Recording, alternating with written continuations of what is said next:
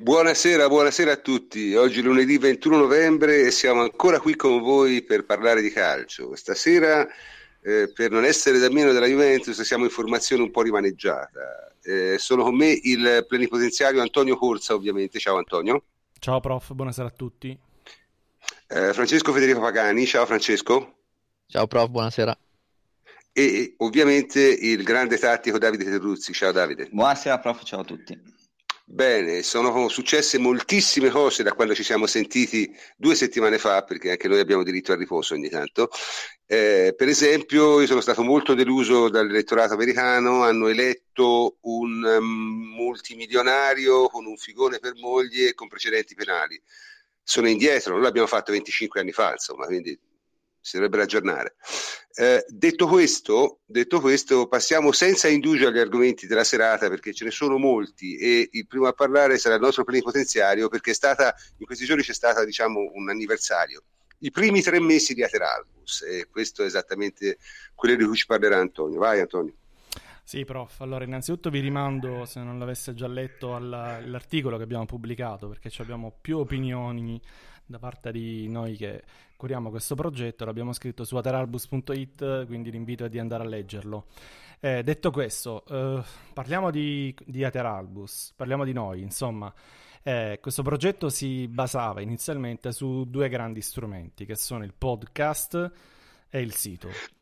Strumenti che hanno una vita tra virgolette, diversa fra loro, dei tempi che sono necessariamente diversi, eh, li stanno rispettando e siamo soddisfatti. Però mi spiego, il podcast era già reduce da una stagione intera e quindi ehm, era già abbastanza conosciuto e avviato a differenza del sito. Ehm, avevamo un po' di timore all'inizio perché sai, spostarci, eh, rischiavamo di perdere qualcuno se non altro per dei problemi tecnici.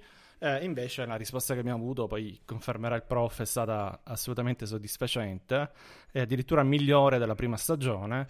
Eh, siamo molto felici di questo, abbiamo superato i 7.000 ascoltatori in una puntata, che è un, un risultato che ci, ci, ha sorpreso positivamente. Siamo sempre andati oltre i 4.000, credo eh, più, la maggior parte delle volte oltre i 5.000, anche abbondanti.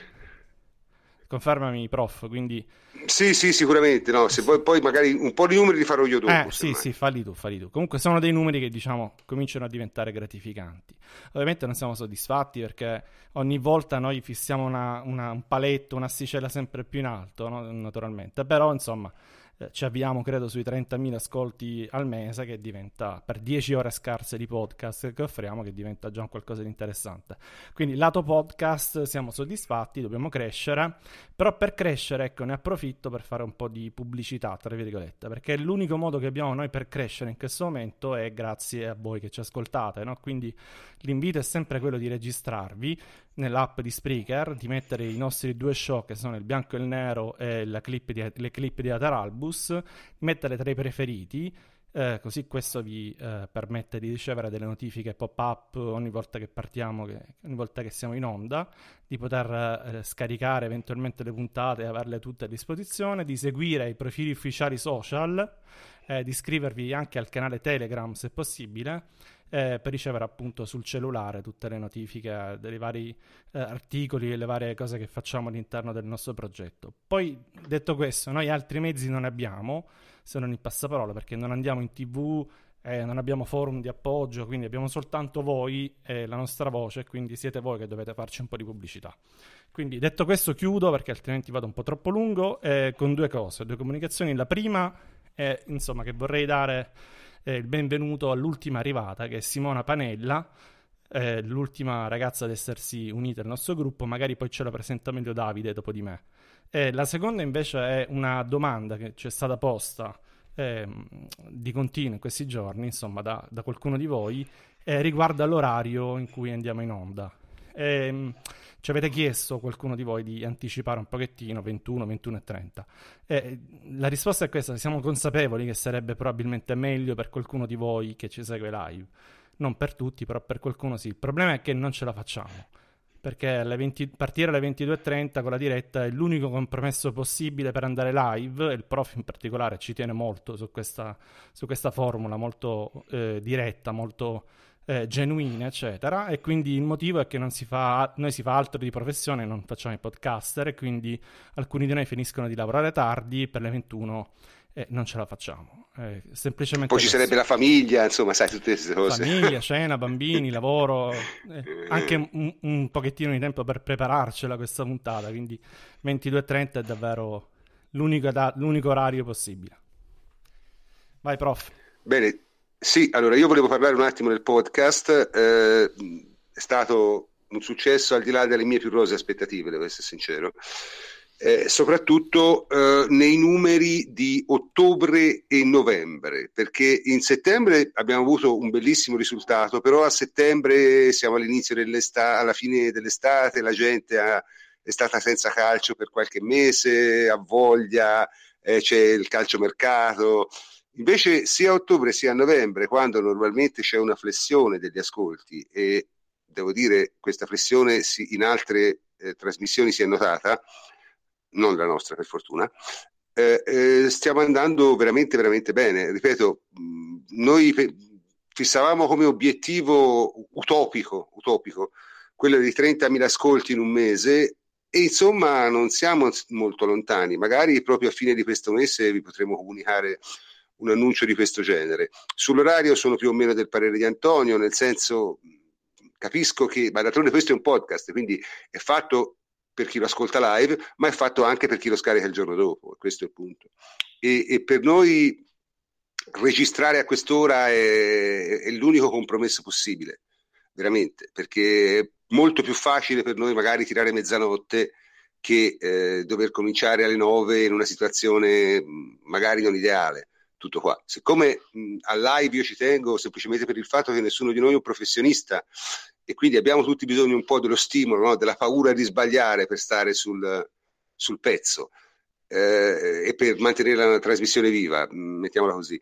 Io a questo ci tengo molto e, e credo che finché potrò cercherò di evitare una trasmissione diciamo registrata per il resto tutto molto bene, ma vorrei dare la parola a, a, Francesco che diciamo è il più, tra virgolette, nuovo di noi, noi già, ci conoscevamo già da molto tempo.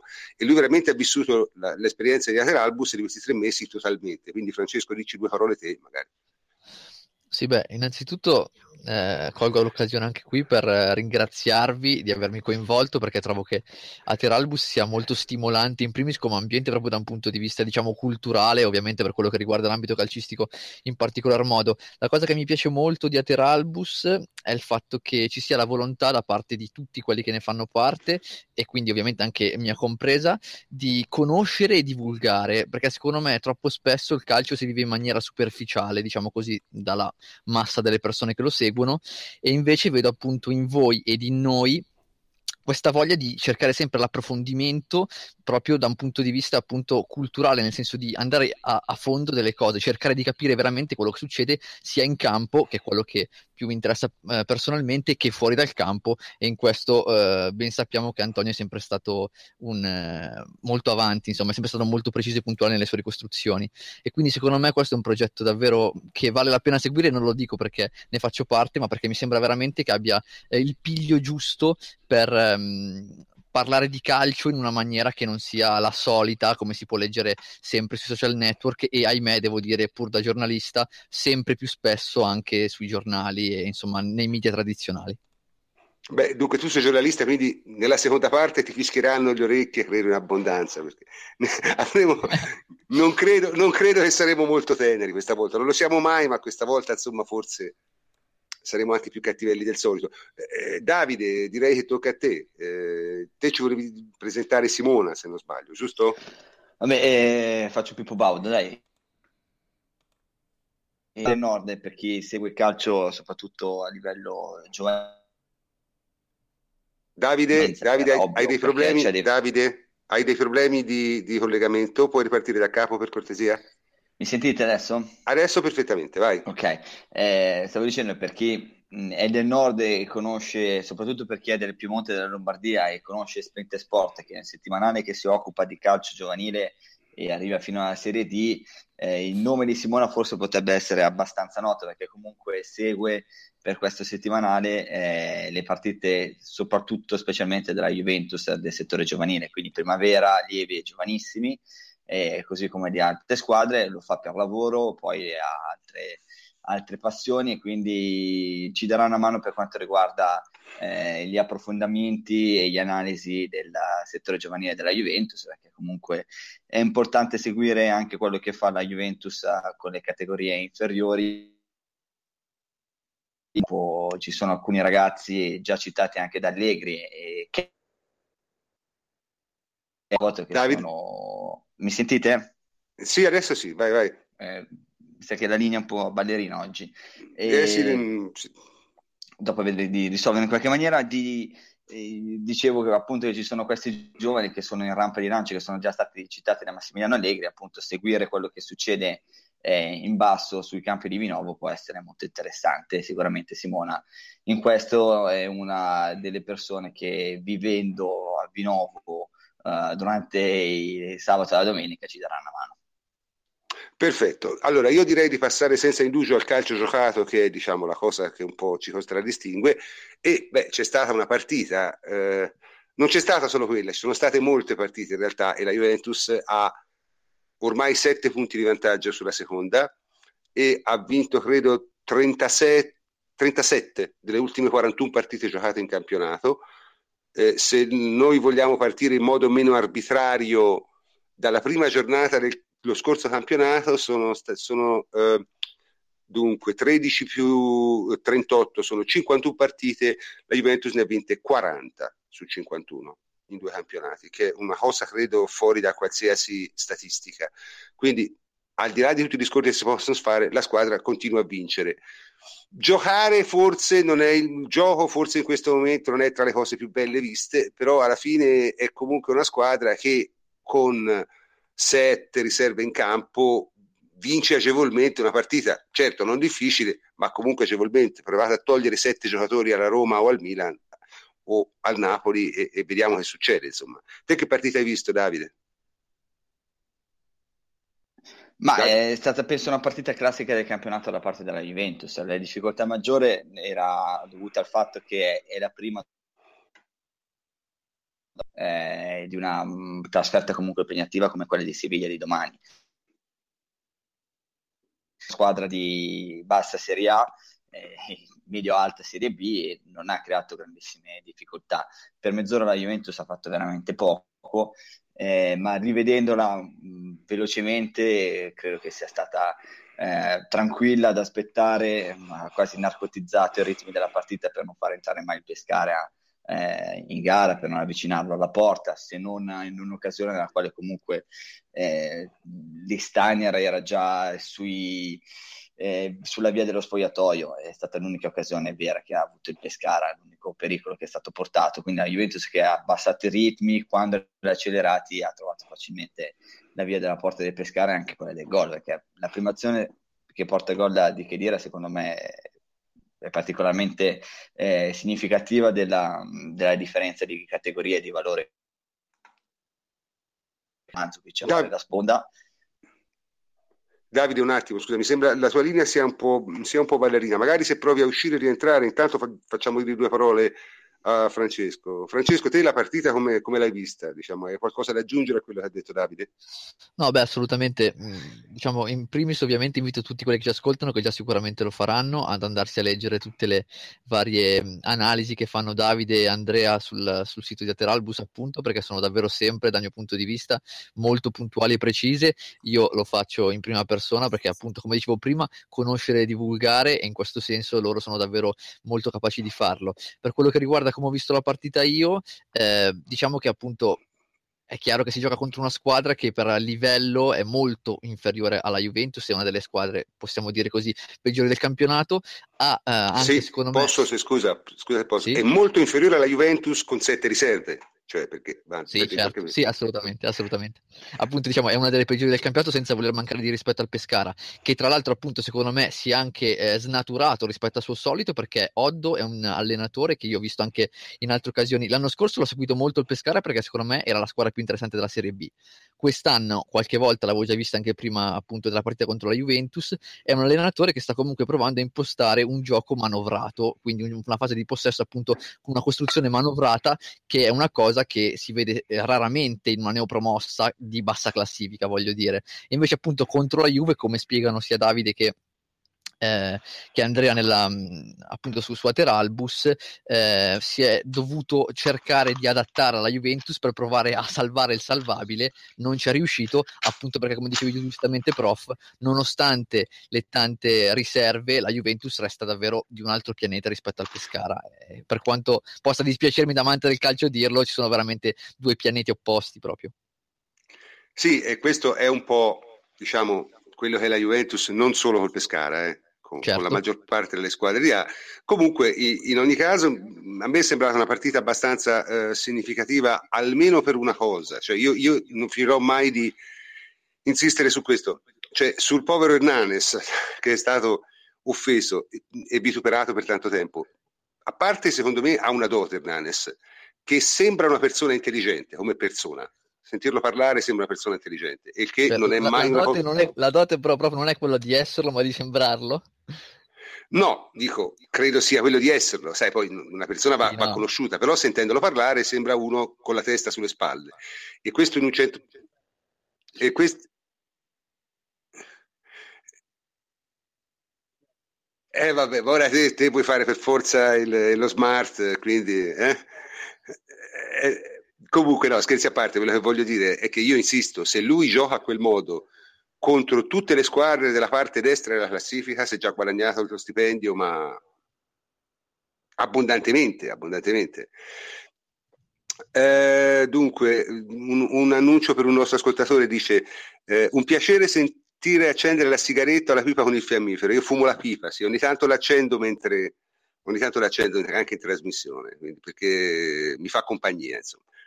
Eh, comunque su, su, Juve Pescara credo non ci sia molto da dire, credo, no? nel senso una partita a senso unico come, lo sono, come sono a senso unico la maggior parte delle partite del campionato quando la Juve gioca in casa. Vedremo che ci riserva... Ah, sai, l'esordio di Ken, è vero, sì.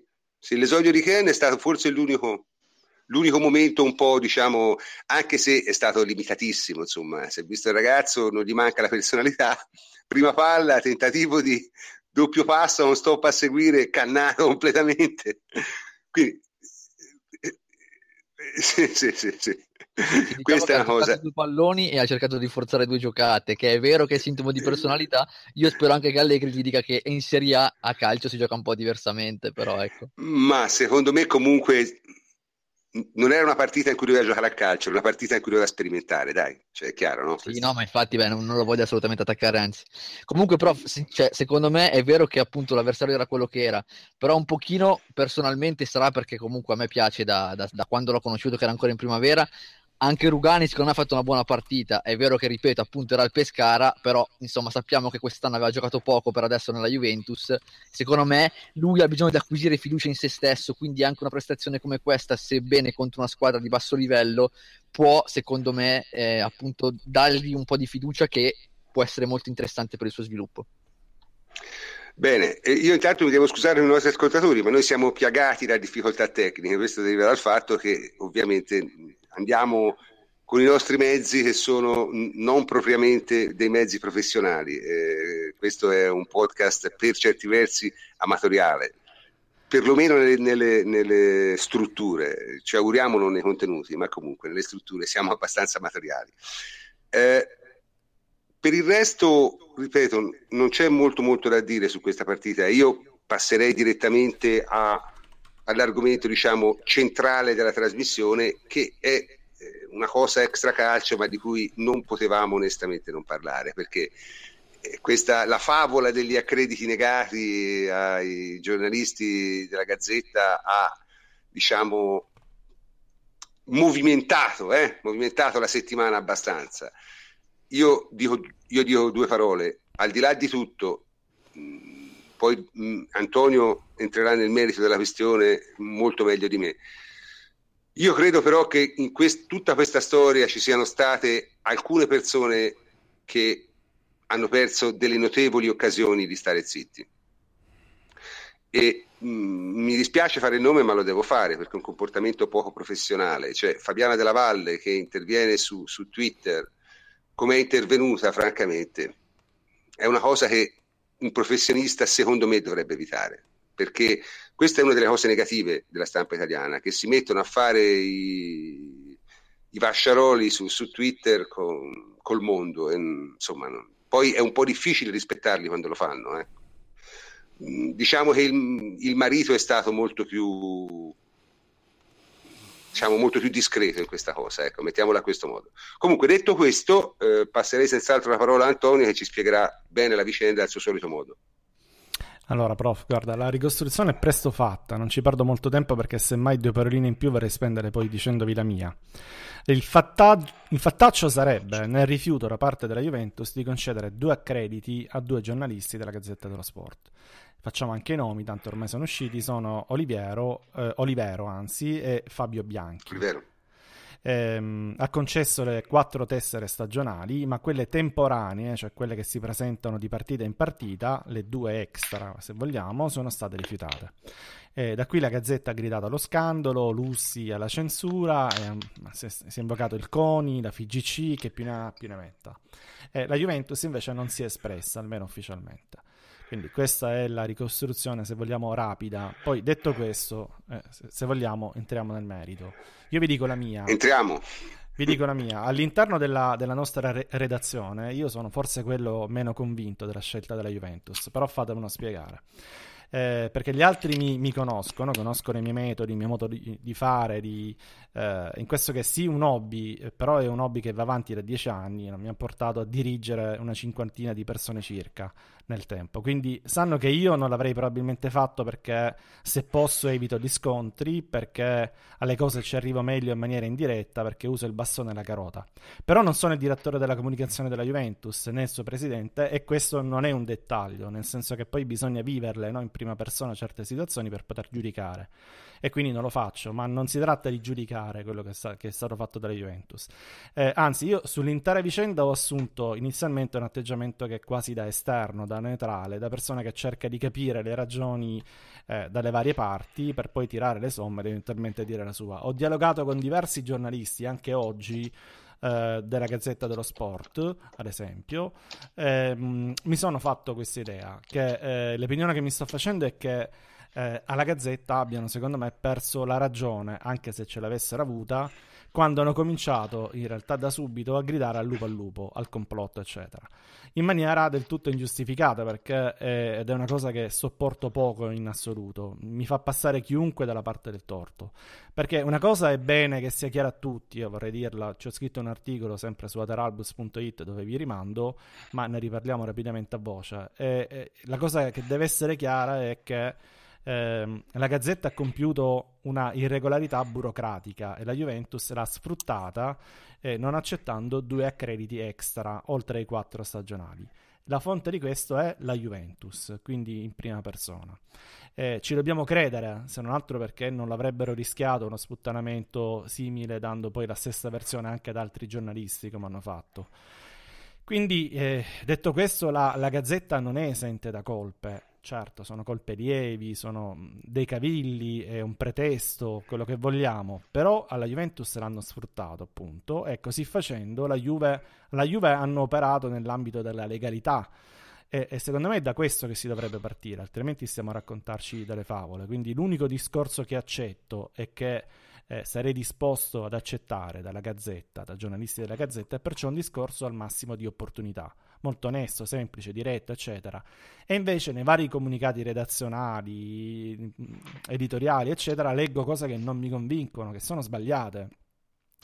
E si continua a parlare, eh, a, cavol- a, cavalcare questa cosa delle irregolarità con troppa leggerezza. Eh, sono eh, delle accuse pesanti, quelle di censura e di violazione della libertà di espressione del diritto di cronaca, e c'è un vittimismo che si basa su dei presupposti che sono sbagliati eh, che trovo appunto fastidioso perché quando qualche giornalista amico mi dice Antò è una porcata oppure mi dice eh, eh dai Antò proprio la Juve lo fa ma fregatene di, della gazzetta oppure mi dice che ne so esistono altri strumenti se vuoi eh, difenderti della gazzetta oppure se vuoi fare del male professionalmente parlando ad un giornalista Posso anche ascoltare, restare in silenzio, addirittura annuire.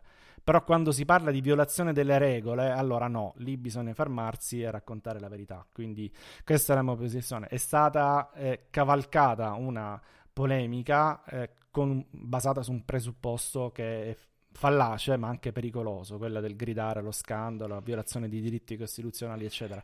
Questo mi fa scadere completamente la discussione. Dunque, io ti dico la mia, Ecco, Ti dico la mia e poi prima di tutto volevo salutare anche Alessandra Roversi che ci ha raggiunto per questo segmento. Ciao Alessandra. Ciao ragazzi, buonasera a tutti, mi sentite bene? Sì, sì benissimo, grazie. Comunque, dicevo, eh, la mia opinione, io non, non so se hanno fatto bene o se hanno fatto male. Io mi limito a registrare un fatto che la Gazzetta non è nella posizione di poter, di poter dare lezioni di deontologia di alcun tipo, né come eh, giornale né come giornalisti, perché eh, si è resa protagonista più volte di situazioni veramente al limite. Al limite. Ora, abbiamo parlato a lungo della famosa intervista Buffon, eh, virgolettati, non virgolettati, senza virgolettati. Già quella è una cosa in cui un giornale serio non deve cadere. Ripeto, il problema di queste cose qui è che se te vuoi avere ragione, devi stare dalla parte della ragione e non ci devi stare solo quando ti conviene, ci devi stare sempre. Questo è il punto. E la Gazzetta, secondo me, ha perso quasi ogni diritto di lamentarsi, qualsiasi cosa gli venga fatta, perché ha creato per, sue, per i suoi interessi bassi, direi, un clima tale per cui se una squadra come la Juventus, che queste cose onestamente non le ha mai fatte, o le ha fatte in modo totalmente diverso e se le ha fatte, le ha fatte in tempi totalmente diversi da questi, arriva a dare un colpo di questo genere, perché questo è un colpo dimostrativo, è chiaro che la, la, l'errore che la Gazzetta ha fatto, e sicuramente l'ha fatto, è un errore formale, il fatto che eh, la Juventus abbia usato questo errore formale per dare un colpo, beh, questo è un fatto secondo me che ha un significato sono abbastanza... Arrivati, sono arrivati al limite. Sono arrivati al limite, siamo, siamo arrivati al limite perché eh, diventa, cioè siamo oltre, oltre il normale diritto di cronaca, ma ma da un pezzo secondo me. Ora, a questo proposito, qui tra noi c'è, uh, diciamo, ci sono due giornalisti stasera, perché anche Francesco è giornalista, ma Alessandra non solo è giornalista, ma è anche una giornalista estera, quindi abbiamo anche la stampa estera, e la stampa estera che ne pensa? Allora, secondo me eh, c'è un fatto che qua si sta trascurando in ogni momento eh, e credo che eh, è, quella, è la parte più grave di tutti uno dei giornalisti incriminati alla fine, che non twittava da 2014, ci tiene a twittare o due anni dopo, che qua la cosa memorabile è che si ricordi pure la password, eh? quindi mm, già, già ma, ce, ma ce l'hanno scritte sul foglietto collato al... sul post-it, no. Sul post-it, vabbè, sì, eh, sul post-it. Vabbè, eh, no, allora, su, mh, mm, seriamente, ci tiene a farci sapere che lui alla fine entra quindi, visto che nel giorno dopo lui non firma nessun pezzo, significa che lui voleva solo entrare come tifoso alla gara, sfruttando grande però tifoso, una eh, tessera e senza seguire nessun tipo di eh, protocollo. Quindi, mh, mm, cioè siamo al limite dell'assurdo. Cioè, uno si lamenta perché non segue eh, i protocolli e non viene autorizzato non a lavorare, come ha, ha sempre, hanno sempre sostenuto Lucy e tutti quanti, non a lavorare, ma assistere a una partita da tifoso. Quindi, me, secondo me, questa cosa è gravissima. Si chiama diritto allo scrocco. sì, vabbè, ma poi va l'altra e, e, e twitta una foto del, del, buffet per i giornalisti come dicendo questa poca roba, no? Cioè, che secondo me è di una... Cioè, è proprio viscida eh, come vicenda questa cosa, come viene trattata dalla Gazzetta, anche perché secondo me, cioè io provo a mettermi nei panni della Juventus, va bene? Mm. Il virgolettato di Buffon è orrido, e va smentito cl- eh, clamorosamente. La Juventus, che già è al limite, fa un comunicato piuttosto netto. Ora, quello che secondo me dà veramente, cioè fa scoppiare questo casino, è il controcomunicato della Gazzetta, dove persino prova a spiegare cosa significa quel virgolettato, cioè siamo arrivati al limite della follia più assoluta. Inoltre, eh, con tutto rispetto per i, i, colleghi della Gazzetta, la Gazzetta ha eh, fissato una linea editoriale con un domande e risposte quindi se dicono questo, tu devi dire questo. E tutti rispondono la stessa cosa, cioè sembra... Mm, non so, cioè, sembrano lì messi tutti quanti un po' come un brainwash, diciamo, e, mm, e rispondono tutti allo stesso modo. Cioè sembra che una stessa persona stia rispondendo dal Twitter di Nicola Binda, dal Facebook dell'altro e così via, no? Mm, a me sembra sinceramente paranormale questa vicenda e il fatto che la Gazzetta risponda così fa capire che eh, loro sono consapevoli di aver eh, cannato in fondo, ma non lo riconosceranno mai. Quindi basicamente questo, questo è il mio punto di vista.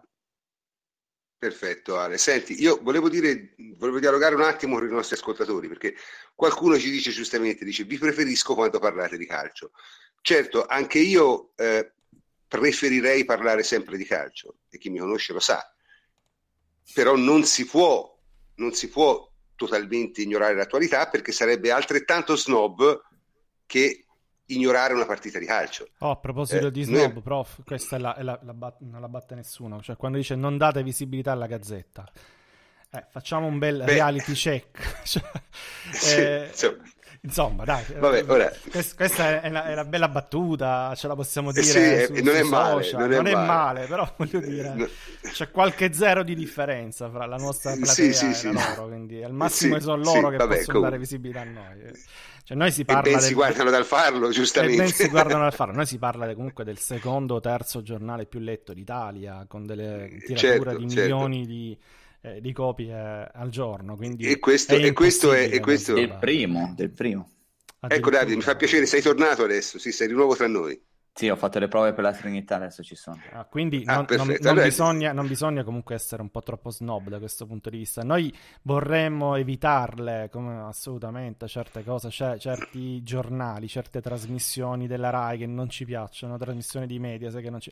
Però la verità è che queste hanno un risalto che altro che blog, sitarelli e fesserie varie. Questi veramente c'è l'Italia che legge e l'Italia che guarda la TV lì.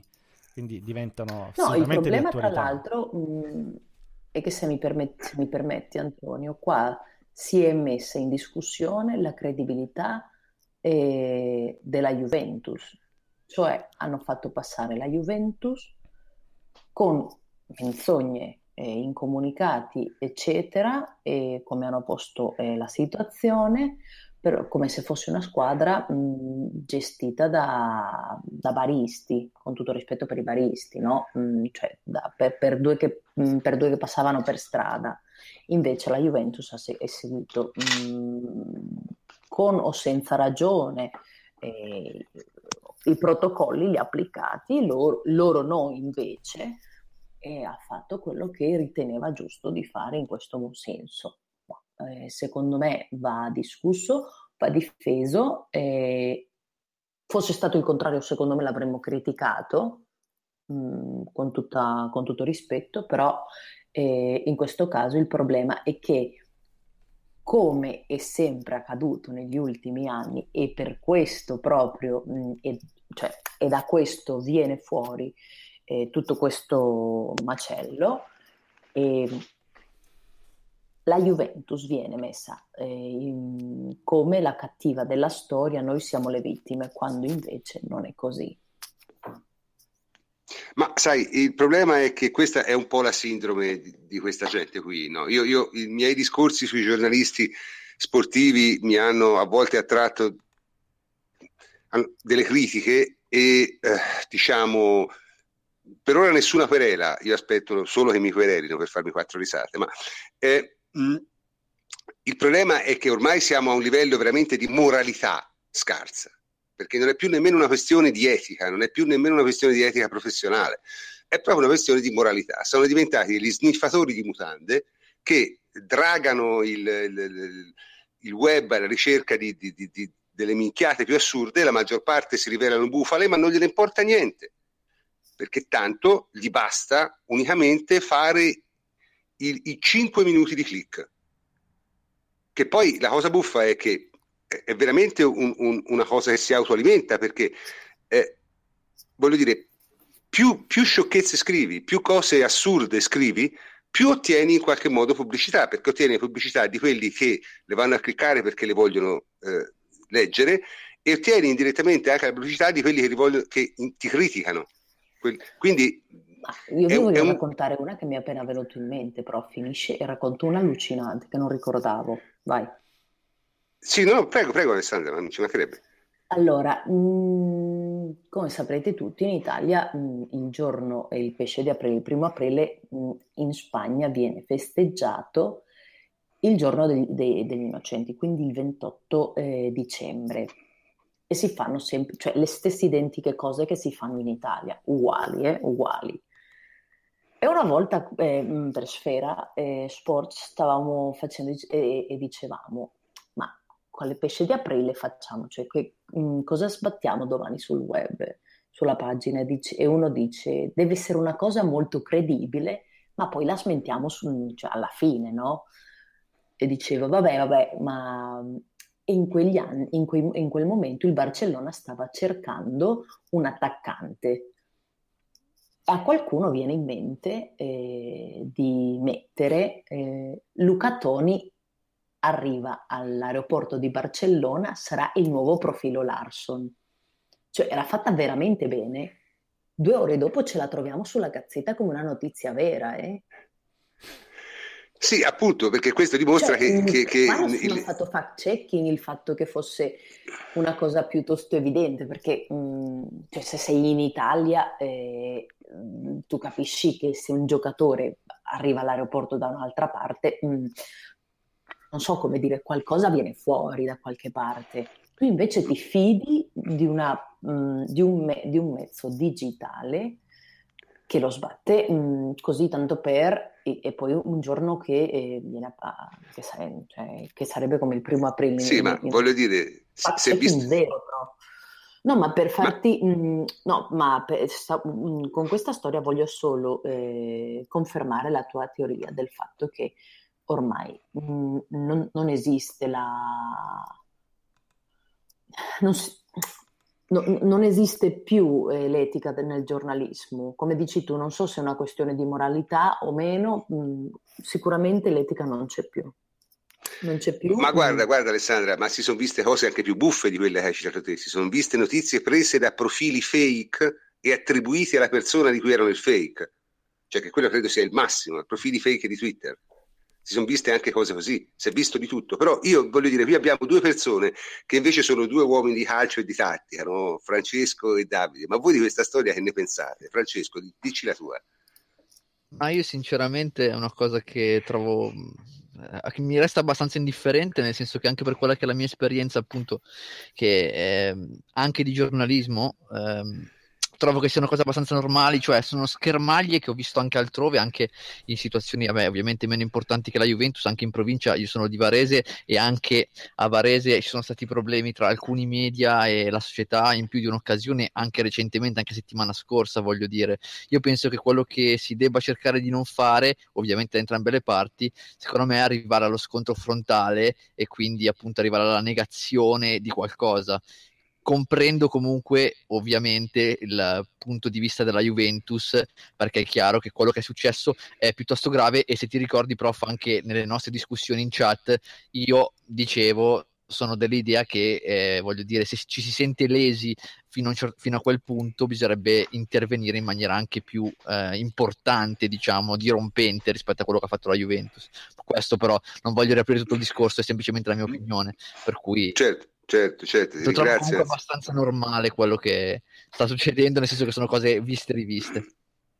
Sì, ma anch'io, cioè, schermaglie tra, tra la stampa e, e, le squadre di calcio si sono sempre viste, e questo è vero, però qui mi sembra che si sta raggiungendo un altro livello, perché siamo veramente oltre, oltre il, il, confine del... perché siamo oltre il gossip, capisci? Sì, perché di solito, prof, a una società può dare fastidio quello che viene scritto, invece qua siamo su altre cose, cioè nel senso che non dà fastidio quanto è stato scritto su Buffon, ma mh, per il fatto che per la Juventus è una passità.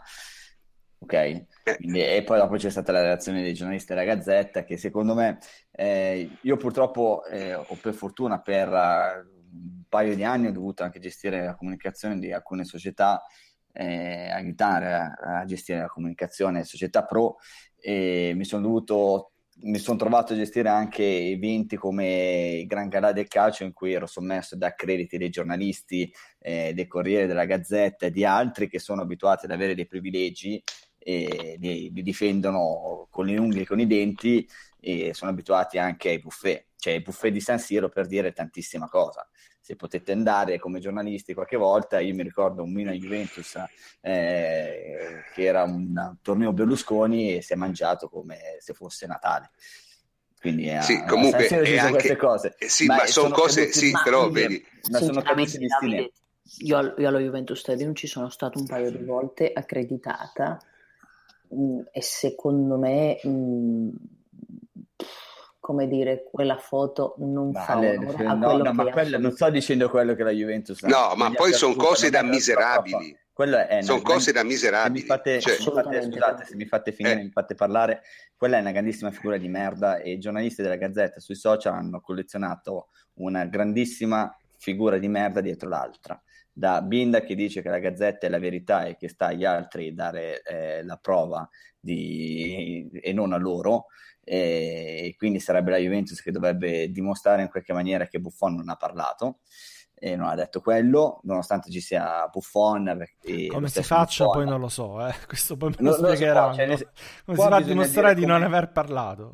Come, fa, come, diceva Conte, bisognerebbe veramente girare con la telecamera eh, in testa in maniera tale che testimoni tutto quello che succede. E poi dopo abbiamo avuto il, Fabiana della Valle con quel tweet e prima attaccando con poco stile la famiglia Agnelli, perché comunque ha fatto anche un altro tweet che hanno rappresentato delle cadute di stile davvero vergognose a mio giudizio e che portano visibilità ma tolgono credibilità, autorevolezza alle firme perché comunque con questi tweet qui il popolo giuventino credo già eh, non è di, vede di buon occhio la, la, la, Gazzetta con questa vicenda qui ancora meno perché comunque è stata gestita molto male da parte della, dei giornalisti della Gazzetta eh, quasi in maniera come noi siamo noi e voi, voi siete sto cazzo cioè proprio detto brutalmente sì. perché fine è stata, grillo, ecco, è stata veramente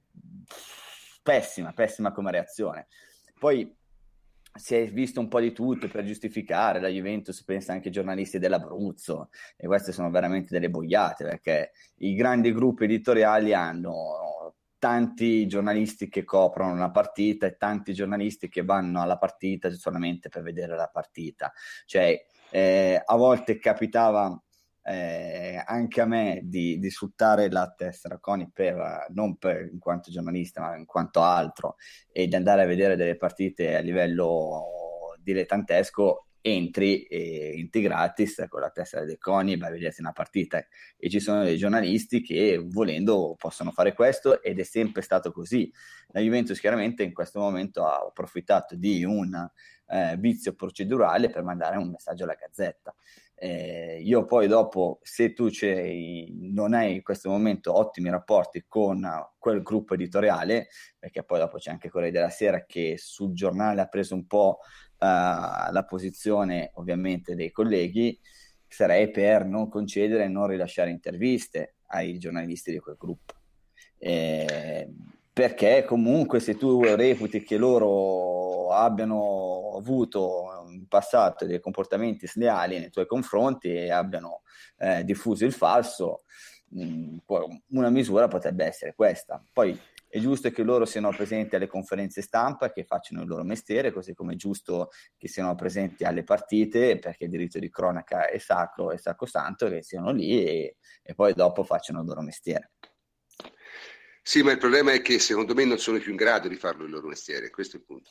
E lo stanno dimostrando sempre di più.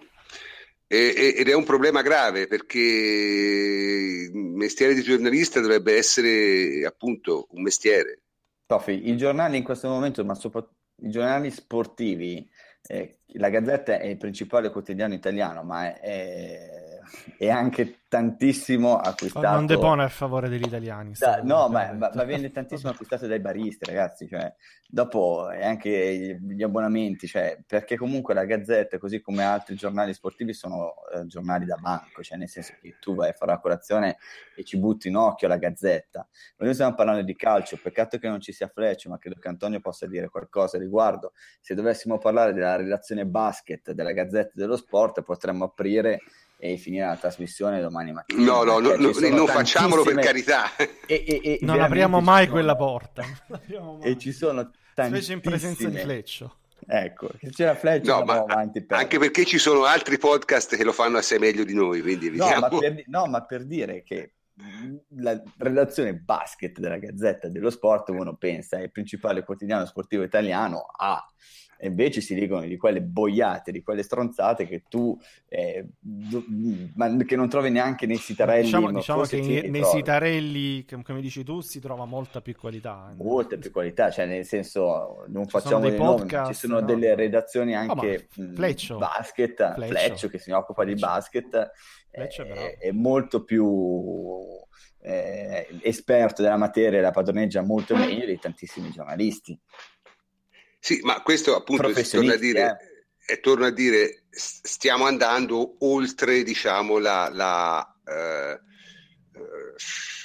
la decenza, questa è la ma, realtà. Prof, ma... a me non piace fare poi troppa retorica, però una cosa l'ho notata, cioè eh, ce lo dice anche eh, qualcuno in chat e ce lo ricorda, ma secondo me molto passa anche dalla cessione da parte della Exor delle quote di RCS perché se voi ricordate, proprio il giorno dopo eh, la, la, cessione ci fu un comunicato durissimo da parte della, eh, anche della Gazzetta dello Sport, firmò anche, anche, la redazione della Gazzetta, ma diciamo di RCS in generale, contro gli Agnelli e contro le, gli Elkan, eccetera. E da allora diciamo che RCS si è tolta qualsiasi freno inibitorio che potesse avere no? fino a quel momento, perché comunque tu un dialogo con eh, con gli agnelli ce lo devi avere, se, se, non diretto o indiretto, perché comunque fa parte della proprietà. Venuta meno quella, eh, come il cane liberato, no, tolto dal guinzaglio e comincia a correre, va all'impazzata. E la Gazzetta, secondo me, in questo momento sta facendo esattamente questo. Ma io, francamente, per questo molto... anche la Juventus è arrivata, scusami, a, a a fare delle cose che non ha mai fatto prima. Cioè siamo ad un mm. livello di scontro che prima non è mai successo perché magari si manteneva pure la Juventus, no? avendo comunque delle... De... non dico dei conflitti di interesse, ma comunque dei, dei conflitti sì. Eh, oggi non ci sono più e oggi si è arrivati a questa escalation che ha portato per un fatto, ripeto, banale, io questo l'ho detto dal primo giorno perché il virgolettato di Buffon è una banalità disarmante, cioè è il nulla giornalistico eh, fatto notizia. Per quella cosa lì si è arrivato poi a, ad uno scontro senza precedenti. Secondo me andrà anche avanti, perché io li vedo abbastanza determinati, sia la Juventus che la Gazzetta, quindi è una cosa che, che rischia di andare oltre. Comunque, non, vorrei, andiamo... non vorrei poi parlare troppo di questo argomento. C'è calcio, giustamente, quindi parliamo di calcio. Dai. Una, un'ultima cosa, cioè noi abbiamo ironizzato e continuiamo a ironizzare sulle battute di Binda, sul fatto che la Gazzetta sia la verità. Però la reazione della Gazzetta fa pensare che loro davvero siano convinti di questo, cioè ne, non c'è stata la prova dell'audio di Buffon o comunque niente. In questo caso sugli accrediti bastava avanzare da parte della Gazzetta la prova del fatto che tu hai mandato il fax cinque giorni prima, entro, centro, entro cinque giorni, con la richiesta e con i dati comunicati esattamente. Ma chiaramente non l'hanno fatto. No, questo dire, cioè, no, nel senso perché loro dicono, cioè, bisogna chiedere alla Gazzetta come se fosse una verità rivelata e, e, il problema è che lo pensano perché poi dopo quando tu vedi i tweet di Fabiana Della Valle che dà dei spilorci, dei tirchi, dei zuzzoni alla Juventus per un buffet cioè che è già tanto che secondo me ti fanno un buffet perché è un gesto di, di cortesia ed eleganza cioè nel senso sei qui ti do qualcosa da mangiare ma non lo danno ai tifosi cioè, ma veramente questa gente è, è, il problema veramente delle rendite di posizione. È, è, questo il problema, secondo me. Perché fare un tweet del genere eh, in quel momento lì è veramente comico e significa non pensare che tu stai facendo un bellissimo lavoro, perché comunque fare il lavoro di giornalista sportivo deve essere molto bello. E poi è sempre meglio che lavorare. Se quella è la tua passione, è sempre meglio che lavorare. E poi dopo che, te, che te lamenti, che, che, sei a caldo, che comunque sei, vedi la partita bene, segui lo sport, ti danno pure da mangiare gratis, non paghi per vedere le partite. Cioè, c'è dei peggio nel mondo. Vabbè, dai, ci siamo, eh, ci siamo, sfogati abbastanza anche noi, veramente cose da miserabili queste.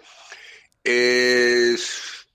Direi di passare decisamente all'altro argomento calcistico della serata, che è ovviamente la partita di domani sera tra Siviglia e Juventus. Prima di entrare nel, nel, nel, tecnico tattico con Francesco e Davide, però vorrei sentire Alessandra, se c'è sempre. Alessandra, ci sei sempre? Sì, ci sono. Senti, ma il Siviglia, come è visto in Spagna il Siviglia?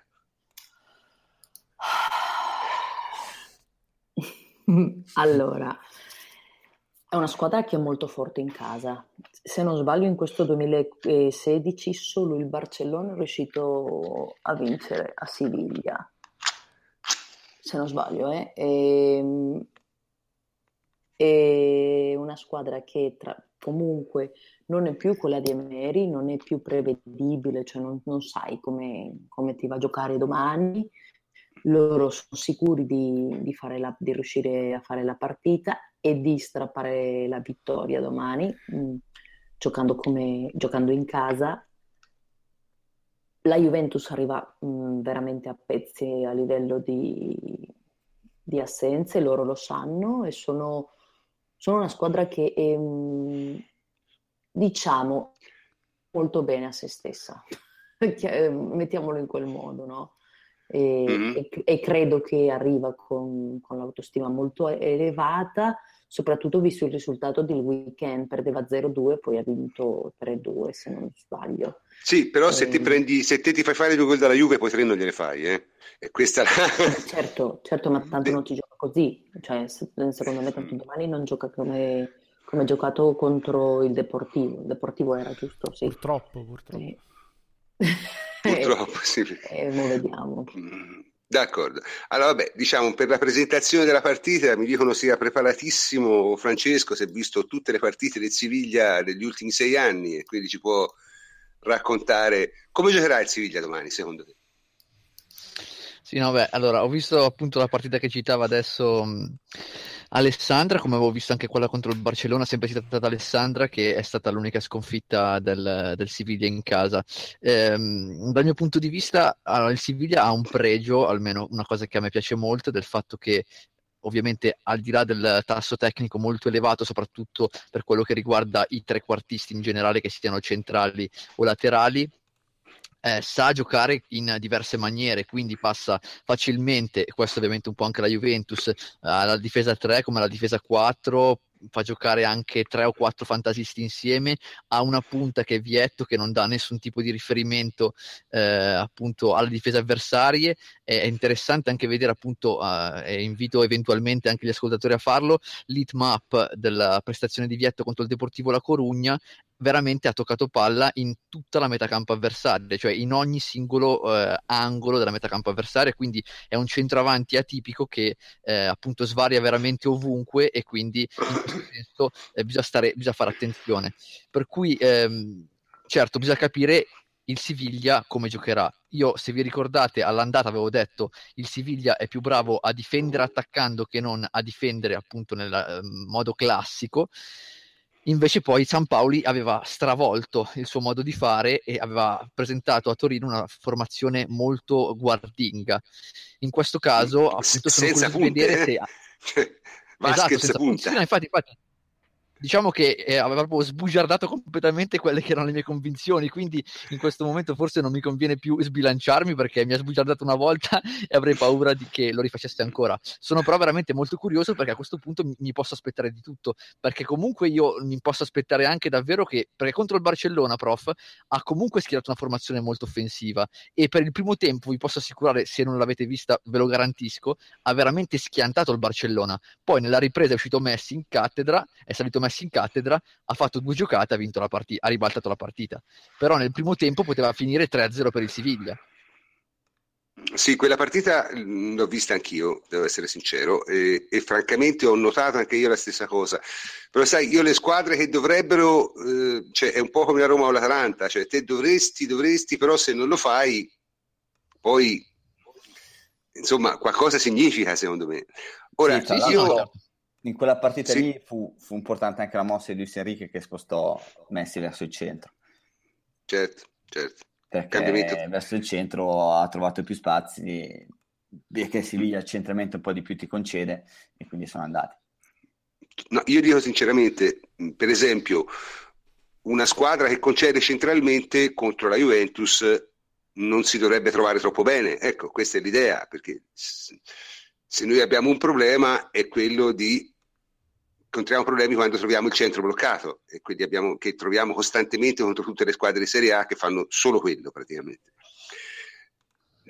Io credo, non lo so, non ho idea con che formazione giocheranno, però mh, escludo che giochino con la stessa formazione con cui ha giocato col, eh, da Corugna perché veramente giocasse con quella formazione è festa.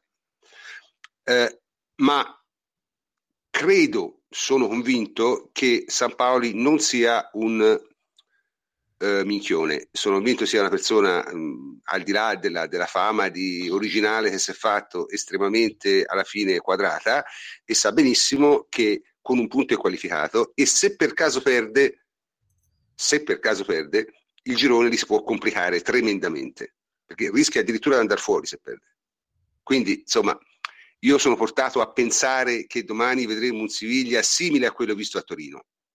Mm ah, magari non negli uomini, ma sicuramente non, una, non partiranno dall'arma bianca, anche perché non hanno una difesa tale da poter reggere una squadra che contrattacca bene. E specialmente se la Juve mette dentro i giocatori veloci che ha, francamente, insomma, non vedo come li possano tenere, ecco, non lo vedo. Quindi io sono convinto che giocheranno estremamente prudenti, estremamente guardinghi, faranno un 3-5-2 o un 3 3-5-1-1 meglio ancora, magari con Vasquez dietro una punta, eh, tre difensori veri, eh, due, tre centrocampisti in interdizione, due ali, Vasquez e, e Vietto e cercheranno di portarla in fondo in qualche modo. Io, parto da, io sono convinto che farà così, facesse qualsiasi altra cosa sarei veramente stupefatto perché vorrebbe dire correre un rischio che uno che allena in Europa di solito non si può permettere di correre. Questa è la mia impressione. Certo è che la Juve arriva in, a questa partita insomma, in maniera un po' problematica perché eh, oltre a tutte le altre cose abbiamo avuto pure insomma una cosa va detta è già il secondo attaccante che, che ci infortunano a calcioni forse sarebbe magari il caso che mh, ci fosse un po' più di attenzione perché eh, col Pescara sul 3-0 Bruno ha tirato un, un, una, una, una, botta ingiustificabile, francamente. Cioè, c'è da, c'è da, pensare... Esordiente se... Bruno. Sì, sì è, è, da pensare è stato fatto entrare apposta per fare quello, perché sul 3-0 non c'è altra ragione. Eh. Veramente una cosa molto molto brutta da vedere, non mi è piaciuta. Io, io non, so, non, credo che il calcio debba per forza... Eh, adeguarsi ai valori sportivi eh, del rugby o di altri sport più nobili, ma insomma non dovrebbe essere nemmeno una cosa da trogloditi a quella maniera, eh? io la vedo così. Comunque Davide, eh, la Juve come arriva secondo te? Bah, eh, allora, eh, io non sono così sicuro sul, sulla partita che farà Siviglia. Eh, che, Neanche io la, sono allora, sicuro, ho, ho, ho, espresso un'opinione. no, no, la Juventus ci arriva con gli uomini contati può avere degli uomini buoni per fare una partita eh, di ripartenza di contropiede e di transizione veloce, perché comunque eh, al di là di, della pretattica e di tutto che eh, di Allegri in conferenza stampa, credo che alla fine giocheremo con la, la formazione più, più, logica e l'unica possibile secondo me, cioè quella che è un 4-5-1 con, uh, con Evrai, Alves, eh, Terzini, Rugani, Bonucci, difensori centrali, eh, Quadrado e Sandra sulle fasce, e Marchisio, Pianici, che dire a centrocampo e Manzo che ci unica punta. Quindi hai la velocità, la progressione, anche la tecnica, la rapidità sugli esterni, hai Mandzukic che dovrà essere costretto a, a, fare tanto lavoro di sponda, tanto lavoro sporco, questo lui è molto bravo ad allungare la difesa del Siviglia. E che dira nei inserimenti e Pjanic se possibile magari eh, alzarlo un pochettino nella posizione interna quando c'è bella palla. Eh, il Siviglia comunque è una squadra eh, che ha due possibilità, due carte che possono mettere in difficoltà la Juventus. Una è quella del pressing alto e Sevilla fa un pressing fortemente orientato sull'uomo eh, e lo fa incredibilmente bene.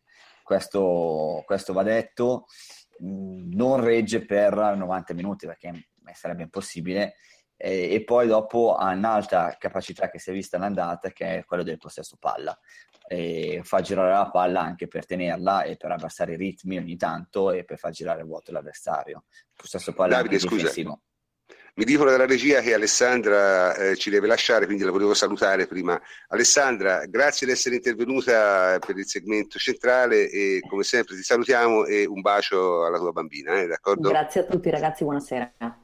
Ciao. Ciao. Ciao. Scusa se ti ho interrotto Davide, ma... No, vai tranquillo prof, ci mancherebbe. E quindi ha queste due armi e, e non sarà facile. La Juventus tanto è una squadra che è molto flessibile e molto utile. E credo che questa possa essere una, un'arma quando si gioca in Champions League e in queste partite, perché io non vedo ancora quella grandissima sicurezza nella Juventus per la, la costruzione bassa sempre, che è uno dei mantra della, del Siviglia e di San Paoli.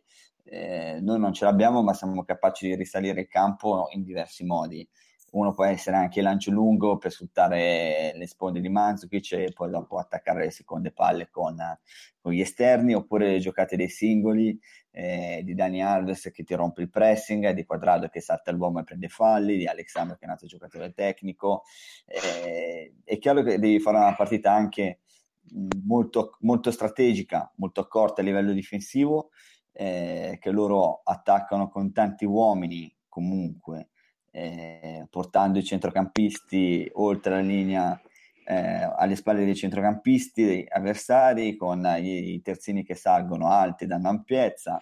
C'è solo un Zonzi di solito che è davanti alla difesa a dettare un po' i ritmi di gioco insieme ai centrocampisti e poi c'è Nasri, eh, so che adesso Antonio Beh, Nasri però non, e, non, non dovrebbe giocare Nasri, eh? però è un giocatore, se dovesse giocare, gioca, comunque gioca, eh, ha fatto molto bene finora. Da quando è rientrato in Spagna ha fatto molto bene, l'ha fatto anche, anche, in Champions, perché è un giocatore che comunque eh, agisce da battitore libero e ha un'ottima sta tecnica. Dio, sta e sta giocando molto bene in questo momento Nasri. È un giocatore che ti può mettere in difficoltà perché ti salta l'uomo, che ha la superiorità nello stretto triangolo e va. Quindi può essere un giocatore che un po' di male te lo fa perché ha quella eh, rapidità e velocità di fondo che qualsiasi difesa soffre, come Quadrado, eh, perché Quadrado è un altro giocatore che comunque con la sua rapidità e velocità tecnica ti fa male. Io sinceramente penso che questa comunque sarebbe stata per la Juventus una partita in cui sarebbe stato improbabile pensare di andare lì e controllare la partita con i palloni e quindi devi controllare la partita con la tattica, con la strategia e, e ripartire in contropiede questo al momento è quello che possiamo fare e dobbiamo adattarci anche a, al nostro momento e ad adattarci anche alle caratteristiche dell'avversario. E, e quindi gli uomini che hai a disposizione eh, vanno bene per questo tipo di partite. È chiaro che sarebbe stato meglio avere soprattutto Higuain al posto di Manzukic perché Higuain ha una capacità eh, di tecnica e tattica superiore rispetto a quella di Manzukic, anche finalizzativa, realizzativa eh, però non c'è e quindi eh, se ne farà di necessità virtù. Dunque, io ritengo che non sia una partita decisiva per la Juventus perché ritengo che se te questa partita la pareggi vinci il girone perché secondo me il Siviglia a Lyon non vince. Questa è la mia impressione. Dico però che sarebbe stato meglio giocarla in una condizione di, migliore, ma d'altronde voglio dire, alla fine, eh, per quanto vi secchi arrivare secondo in un girone del genere, arrivare primi o secondi ma, eh, cambia veramente. Cioè, gli infortuni fanno parte del gioco e una esatto. botta ci sta. Quello che mh, mm, si può sempre pensare è a quello che si può controllare, quello che dipende. Beh, la botta, la botta Higuain però era veramente evitabile. Eh. Quindi, no, cioè, nel senso, comunque cioè, era veramente evitabile. Ecco, perché... Però no, non dipende dalla Juventus, non dipende neanche dai giocatori. No, no. E se, se, se ci dovesse essere un rimpianto eh, tra un mese, non, non sarebbe quello di essere andato a Siviglia con diversi infortunati, ma quello di non aver vinto in casa con il Lione perché ah, questo è fuori di dubbio, questo è fuori quella dipendeva solamente da te eh, questo è fuori di dubbio. eh, però purtroppo in, in, in Champions League eh, specie diciamo nel mesi invernali l'inizio, cioè la fine dell'anno la Juve non, difficilmente fa buone prestazioni fa sempre prestazioni solide che alla fine eh, le consentono di passare il turno però brillantissimi noi non siamo mai in questo periodo dell'anno questo è, va detto, insomma, è una caratteristica di questa squadra.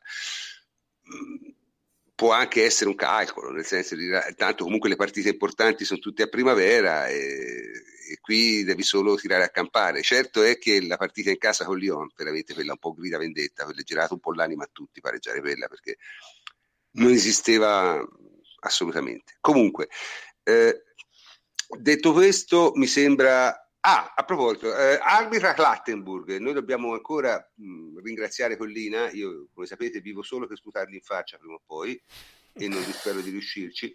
Eh, Clattenburg è un arbitro particolare perché è veramente un pazzo, cioè nel senso è uno che eh, sorride sempre, non si arrabbia mai e a volte fa delle cose veramente assurde. Cioè, io gli ho visto fare delle cose sia nella Premier League sia in partite internazionali da dire ma questo ha chiuso il cervello e ha non si sa che ha fatto. È un'esiliazione per certi versi neutra, nel senso che può danneggiare sia noi sia loro, eh? sinceramente. Io mi ricordo di alcune sue imprese veramente, veramente notevoli da, da, questo punto di vista e si ritorna sul solito discorso degli arbitri internazionali, cioè al momento che te eh, considerare Clattenburg un arbitro di prima fascia, francamente, è una cosa che solo la geopolitica dell'UEFA può far sì che questo succeda, perché è veramente pericoloso. Cioè, um, poi magari domani invece Marte nel Capricorno e allora fa tutto molto bene, però è, una, è uno che non vorrei mai trovare io. Ripeto, la cosa da dire è che non è come Marsignac o come altri che sono casalinghi e scarsi, questo è semplicemente imprevedibile e come tutte le persone imprevedibili eh, ti può andare bene, ti può andare male. Io per me preferisco essere sempre arbitrato da uno bravo, eh? ma questa è la mia opinione. Purtroppo in Europa ce n'è sempre meno, questo va detto. E questa è una cosa molto, molto, molto negativa. Su, sulla partita, io direi, al di là di tutto, abbiamo parlato un po' del, del discorso tattico. Voi siete veramente convinti che il Siviglia faccia una partita d'attacco. No, Francesco, io non lo se... so, non lo so ah. No, beh, convinto no, infatti come dicevo prima io non saprei cosa dire perché ho, ho tra virgolette paura di sbilanciarmi e poi essere... Lanciati, lanciati, Dai, eh, non, non scrivi sulla gazzetta, ti puoi lanciare.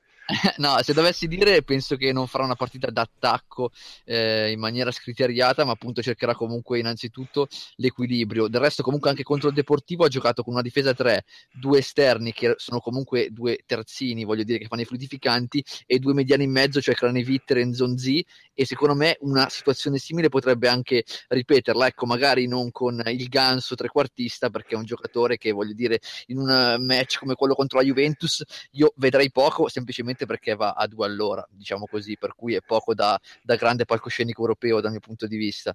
Però appunto credo che sia più probabile che San Paoli da vecchio volpone qual è, e io come avevo detto anche all'andata, è uno dei miei allenatori preferiti, per cui eh, da questo punto di vista tanto di cappello e sottoscrivo quello che hai detto tu prima, prof. Io penso appunto che comunque farà una partita attenta perché credo che in primis non voglia perdere.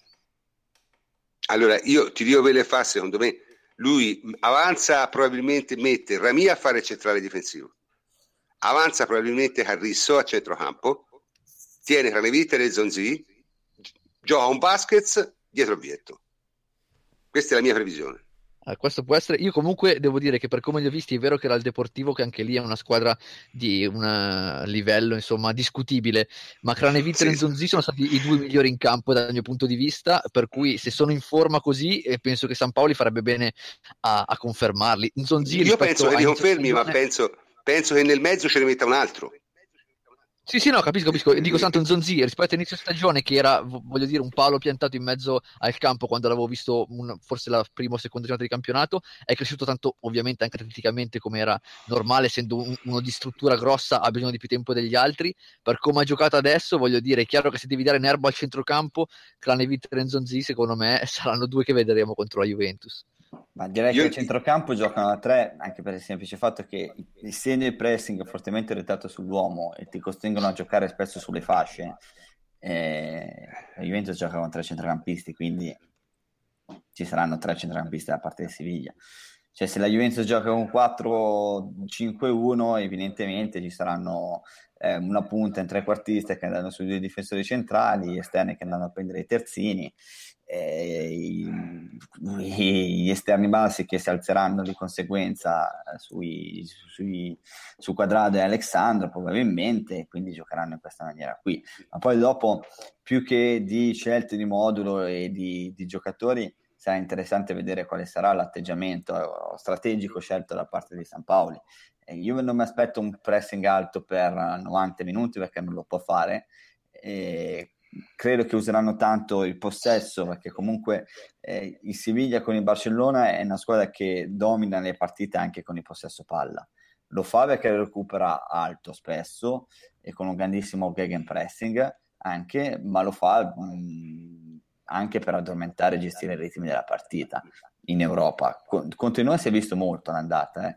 e questa è una cosa mm-hmm. che noi abbiamo sempre sofferto tanto, perché quando le squadre ci fanno girare a vuoto, noi possiamo avere dei tentativi in cui andiamo a pressarli, ad altri in cui magari stiamo lì ad aspettare e, e vediamo, cercando di lavorare su un intercetto e poi di ripartire in contropiede. Quindi io penso che la Juventus avrà questo, questa strategia, nel senso non andiamo a prendere alti, teniamo un medio un blocco medio-alto pronti ad abbassarci, pronti a lavorare tanto sulle linee di passaggio e poi eventualmente ripartire in contropiede con i giocatori che abbiamo che sono adatti, e, mentre Siviglia adatterà di conseguenza, avrà un pressing medio-alto, ci saranno dei momenti in cui lo farà altissimo, ad altri in cui gestirà il possesso, eh, dipende anche da come vedono le reazioni degli avversari, perché poi dopo le partite eh, non sono studiate eh, a tavolino e tu dici dal minuto 10-15 fai questo, dal 20 al no, certo. fai quest'altro, è impossibile.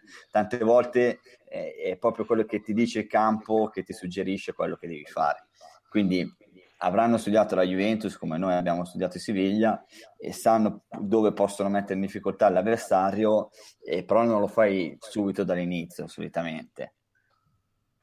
Sì, eh, un, un, attimo, qui abbiamo, abbiamo, un commento di un nostro eh, lettore, eh, Giulio Loiacono. Ciao Giulio, grazie di ascoltarci.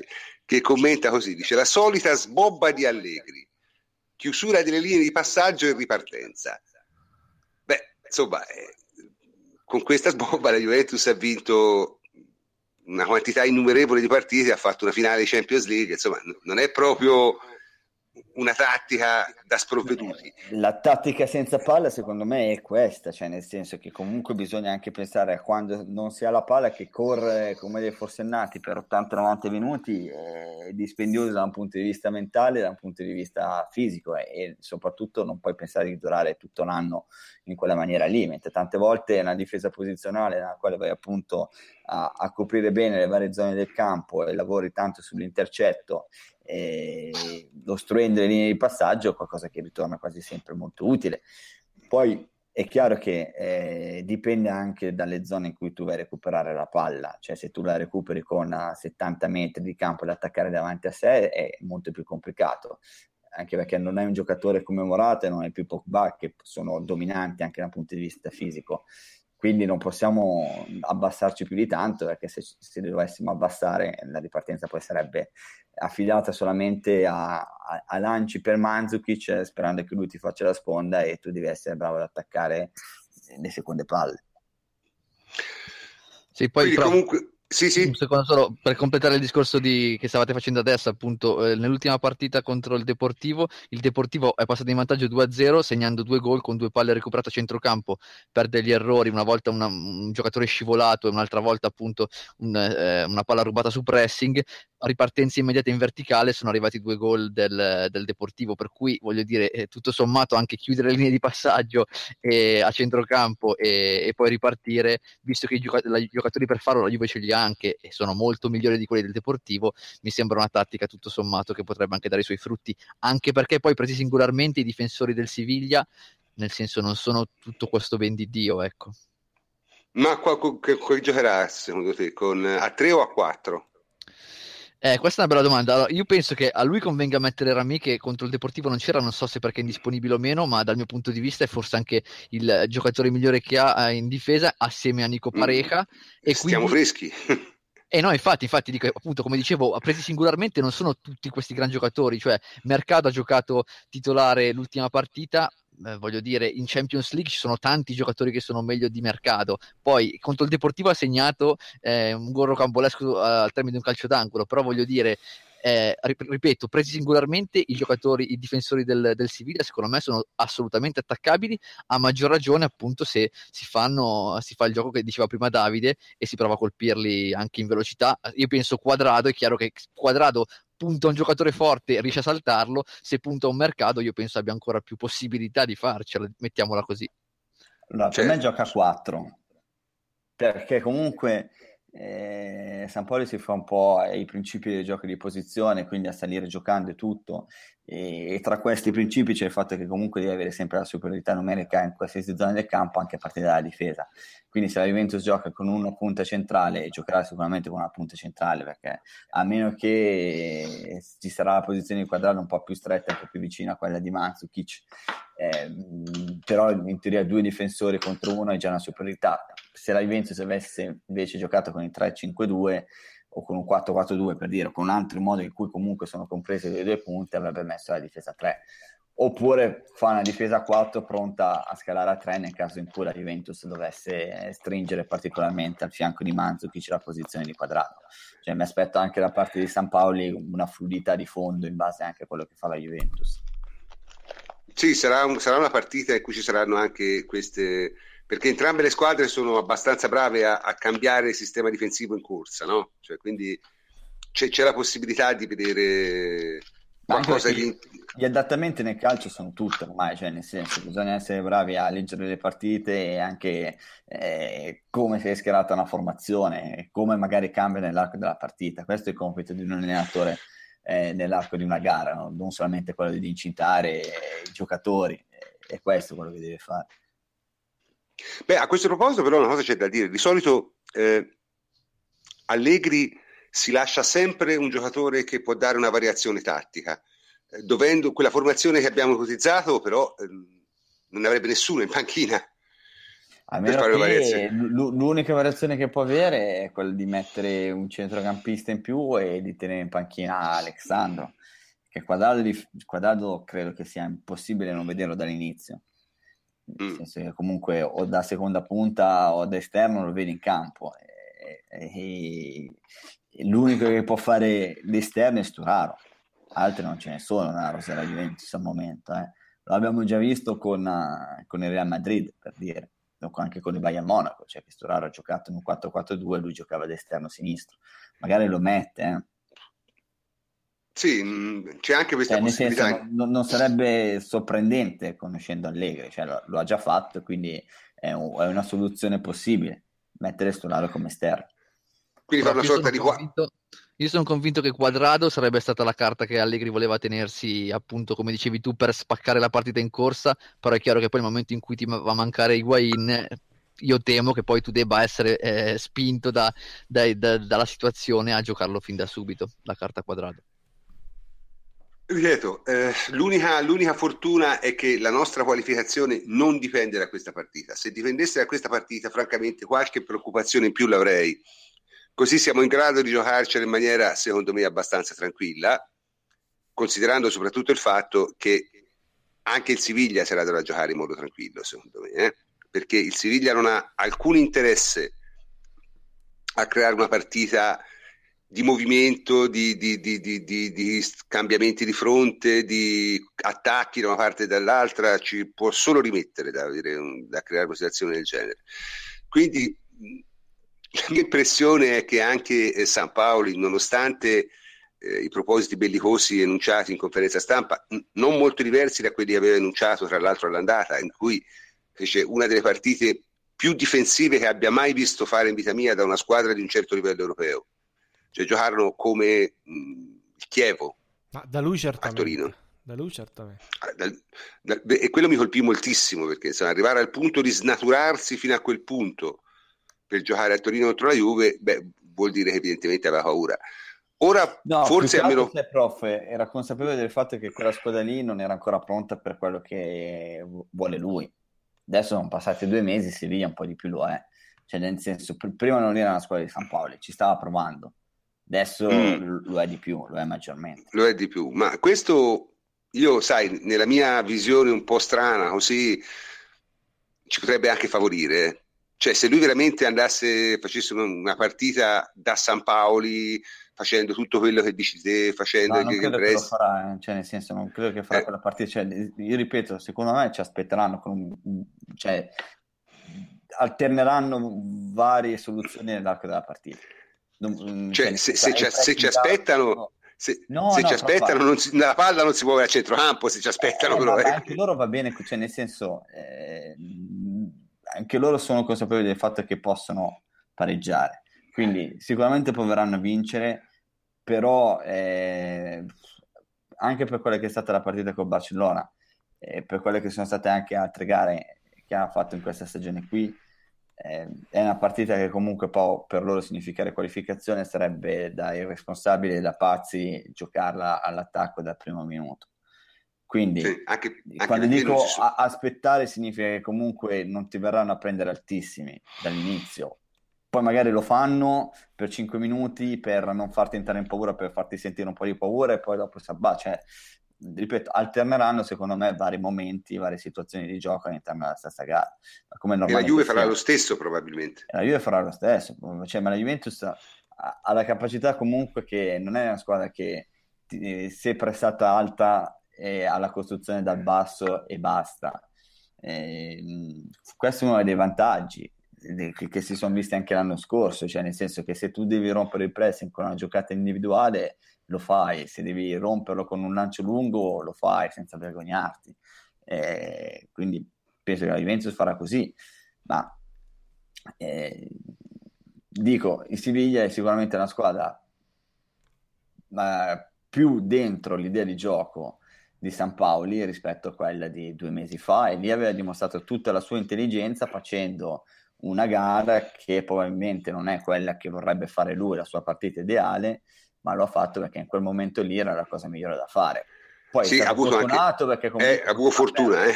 Però se avesse fatto la partita come aveva fatto inizio stagione, in cui aveva preso 5-4 gol, eh, si bava una squadra di Zevan, cioè San Paolo gli ha detto, vabbè, aspetta, magari dobbiamo andare per forza di cose perché io la penso così e non siamo ancora pronti. Cioè, quella è la grandissima intelligenza dell'allenatore.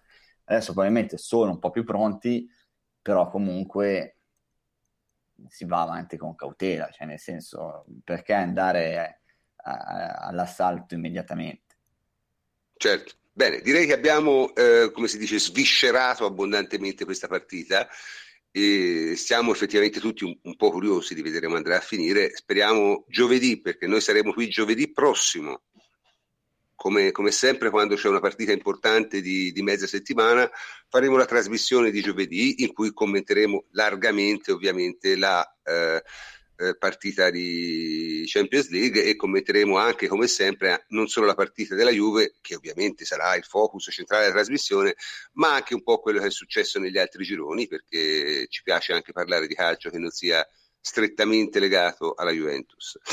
Eh, Dunque, eh, prima che aggiunga all'ora del cazzeggio l'inevitabile segnale, eh, si può dedicare due parole a, a, a, due allenatori che per certi versi eh, sono tutti e due ex giocatori della Juventus, hanno allenato tutti e due la Juventus insieme e stanno comandando i loro campionati. Ora, se diciamo eh, Conte si pensava che lo potesse fare, nel senso, secondo me non era facile per niente, eh? io non ero uno di quelli che diceva ma Conte va lì e fa subito bene, no, io avevo le mie perplessità, però non sono neanche totalmente stupefatto che lo abbia fatto perché come uomo di campo è uno tra i primi tre al mondo, secondo me.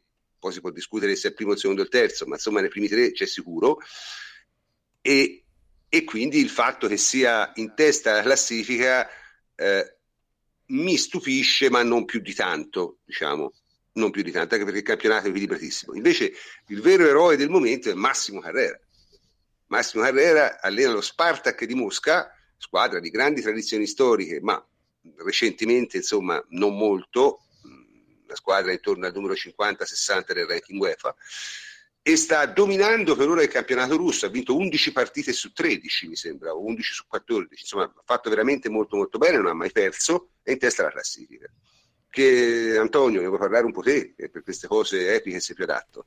Eh? Ma guarda, partiamo da Conte. Io su Conte avevo detto una cosa resto convinto di questo, si sta verificando. Cioè, io ero convinto di potessero succedere due cose, cioè, o eh, che Conte non mangiasse il panettone letterale, oppure che la vincesse.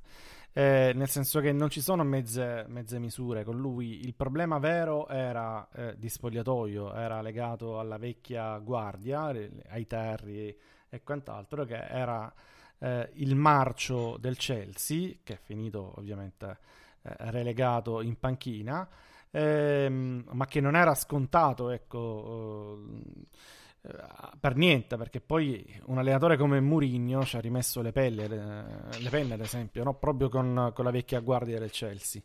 Eh, Conte è stato bravo, è stato bravo soprattutto a resistere perché c'è stato un momento in cui eh, appunto si è arrivati alla resa dei conti e sembrava eh, fosse in pericolo, tra virgolette, anche la sua panchina. È stato bravo a sì. resistere, è stato bravo a, a, continuare con la cultura del lavoro, lui è impareggiabile da quel punto di vista, ha ottenuto dei risultati e questi gli hanno permesso poi, tra virgolette, di vincere definitivamente lo spogliatoio e, e ora è un treno, cioè ora non si ferma più, Conte quando parte così, lo conosciamo tutti, non si ferma più, quindi eh, secondo me può davvero arrivare fino in fondo con, con, il Chelsea. Tra l'altro ha trovato con la difesa a 3 una solidità difensiva incredibile, non, non prende gol da non so quante partite, credo 5. Eh, ha fatto 590 minuti in imbattibilità. Eh, appunto, quindi 17 ne, nel, fatti... Nella Premier League è una cosa fuori eh, dal mondo, credo non l'abbiano mai visto. Fuori dal mondo, fuori dal mondo. Eh, ma soprattutto facendo 17 gol poi. Mm-hmm, sì, sì. Quindi non è il classico 0-0, ma anzi. Eh, quindi che dire, eh, Conte quando parte così, che c'ha la squadra che riesce ad essere dalla sua, io ho visto addirittura Terry, che è un po' il male se vogliamo del Chelsea, che esultava in panchina uh, i gol della, de, del Chelsea, eh, com- come fosse un tifoso, come fosse un ultra, cioè, scatenatissimo quello ti deve far capire che probabilmente qualcosa è riuscito a costruire Conte e quando riesce a farlo non, non lo si ferma. Carrera, Carrera... Siamo... dimmi, dimmi. No, scusa, scusa, Davide. No, perché di solito noi siamo abituati a pensare a Conte come un grandissimo maestro di campo, e lo è, e trascuriamo l'aspetto comunicativo, cioè nel senso lui è un grandissimo comunicatore con i propri giocatori perché è riuscito a cambiare e portare verso la sua idea di gioco e verso la sua mentalità anche il Chelsea così come aveva fatto con l'Italia. Ma non è scontato. Con l'Italia magari non è scontato, cioè con l'Italia magari sarebbe stato più semplice perché eh, c'è Conte, giocatori alcuni lo conoscevano ed era l'unica veramente soluzione per farlo. E in Premier Conte era uno sconosciuto comunque, cioè nel senso, sì, è Conte, ha vinto con la Juventus, ha fatto bene con l'Italia, però per i grandissimi giocatori del Chelsea vedere metodi di allenamento completamente diversi eh, non, non era così scontato davvero. Di, alima- di alimentazione, alimentazione di, di, tutto. di ritiro, Infatti, di stile di vita, di orari, di, di tutto, di tutto. Oggi ascoltavo un'intervista che non c'entra niente di Andrea Trinchieri su, sul basket, nel quale diceva che eh, ormai nel, nello sport professionistico il, il 30%... Allora, parlare e mettere insieme la parola alimentazione e Trinchieri è, è, è diciamo... Dai, è, è dimagrito, però, prof, è dimagrito però, eh. sì. sta dimagrendo. Si vede che l'area della Germania... So, solidarietà alle diete, dai. E, e, comunque diceva appunto che de- nello sport professionistico il 30% ormai è tattica e il 70% è comunicazione, cioè è saper comunicare con, con, il proprio gruppo, trasmettere un'idea è fondamentale. Questo noi spesso lo, lo trascuriamo e si vede anche nel, con, con, Conte al Chelsea. Servono tutto... due cose, Davide. Servono innanzitutto i risultati perché tu puoi, fare, puoi essere il più grande comunicatore dell'universo, ma, ma se, non c'è risultati, è chiaro. ovviamente non ti segue nessuno. E poi devi, devi, riuscire, ripeto, a vincere quella resistenza che c'è in ogni club, soprattutto in club che provengono da situazioni di crisi, no? I, I, famosi ottavi posti, settimi posti, decimi posti e quant'altro. Il Chelsea era messo addirittura peggio di noi. Lì, lì si, si, creano un po' delle resistenze, no? perché quello era un gruppo che aveva cacciato Murigno. Quindi rendiamoci conto Murigno al Chelsea cosa, cosa significasse. Quindi era un gruppo assolutamente marcio non era, non era, scontato e quando uno ti batte, ti bastona sempre su un, su un aspetto, sempre su un aspetto, se, ti deve convincere, eh, non è scontato, ci è riuscito, bravo.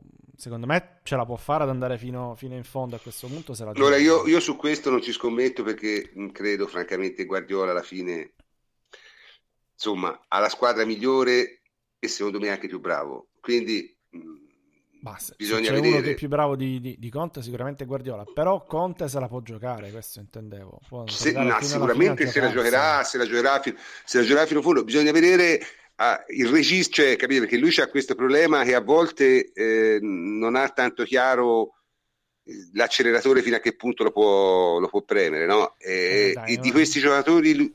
Ora sono primi. Di questi giocatori...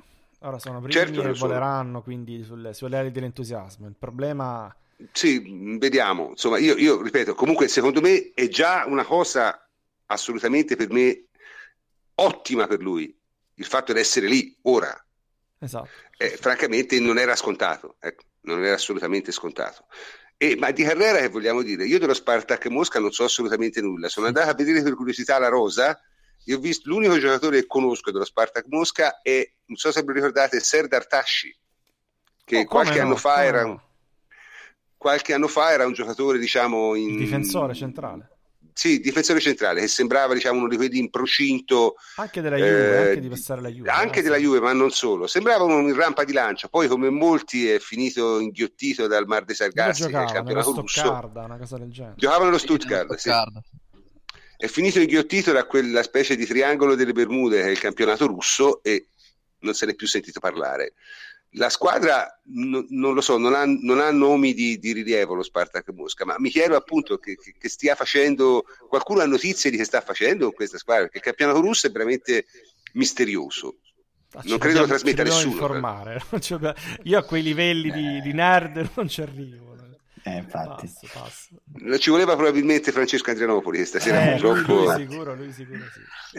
Eh, lui sicuramente sapeva tutto sul, su quella, perché questo è veramente, cioè, eh, sono curioso, sarei curioso di sentire se, se, li allena seguendo i dettami di Conte, eh, se ha la sua strada. Certo è che insomma essere in testa al campionato russo con una squadra, ripeto, di grande tradizione favorita, no, beh, è di grande tradizione storica lo Spartak Mosca, è, una Juve, squadra storica. Vogliamo, squadra più tifata sicuramente di, di Russia per distacco. Sì, la squadra, eh, il, il suo motto è la squadra del popolo. Esatto, sì, sì. Quindi è la squadra del popolo lo Spartak di Mosca. Però, diciamo, non ha una grande tradizione recente, mettiamola così, ecco. Eh, storia quanta ne vuoi, ma non una, grande, non una grande tradizione recente. Sono i famosi derby Spartak, Mosca, Dinamo Mosca, su questo probabilmente Francesco Adrianopoli, che purtroppo non c'è. Ah sì, mi dicono che c'è anche Bocchetti che gioca nella, nello Spartak di Mosca, è vero, me l'ero scordato. Comunque, vabbè, prenderemo informazioni sullo Spartak, lo promettiamo, perché Massimo Carrera è un, oltre ad essere stato un ottimo giocatore, è anche una persona abbastanza simpatica e mi farebbe è stato piacere. anche allenatore della Juventus, tra l'altro. Sì, sì, sì, sì, allenatore tra l'altro sempre vincente, ha vinto tutte le partite sempre in cui ha allenato. Esatto. e quindi è molto molto bravo. Bene, il, il, il mio telefono ha dato il segnale del cazzeggio e con, per far partire adeguatamente il cazzeggio eh, direi che non c'è niente di meglio che eh, usare una citazione che ho letto oggi su Twitter, è veramente fantastica, è sul derby di Milano che io ho visto ieri sera e la citazione è la seguente. Eh, il Milan ha mandato il derby a puttane, l'ultimo maggio nei confronti di Berlusconi, eh, che secondo me è, è, è, meravigliosa, è meravigliosa, è meravigliosa, perché, perché effettivamente lo ha fatto. Eh. Ma in tema, Ora, io ho visto la partita... in tema di cazzeggio nulla batte le dichiarazioni di Berlusconi post derby. Eh. Quelle non, sono non fantastiche. Non si avvicina nulla quelle... a quello. Cioè. quelle sono fantastiche, cioè nel senso io faccio il presidente onorario se non ne nominate uno vero, se mi fate no, dire... No, no, prof, è diverso, cioè è che gli hanno proposto di fare il presidente Lui deve onorario. decidere se accettare.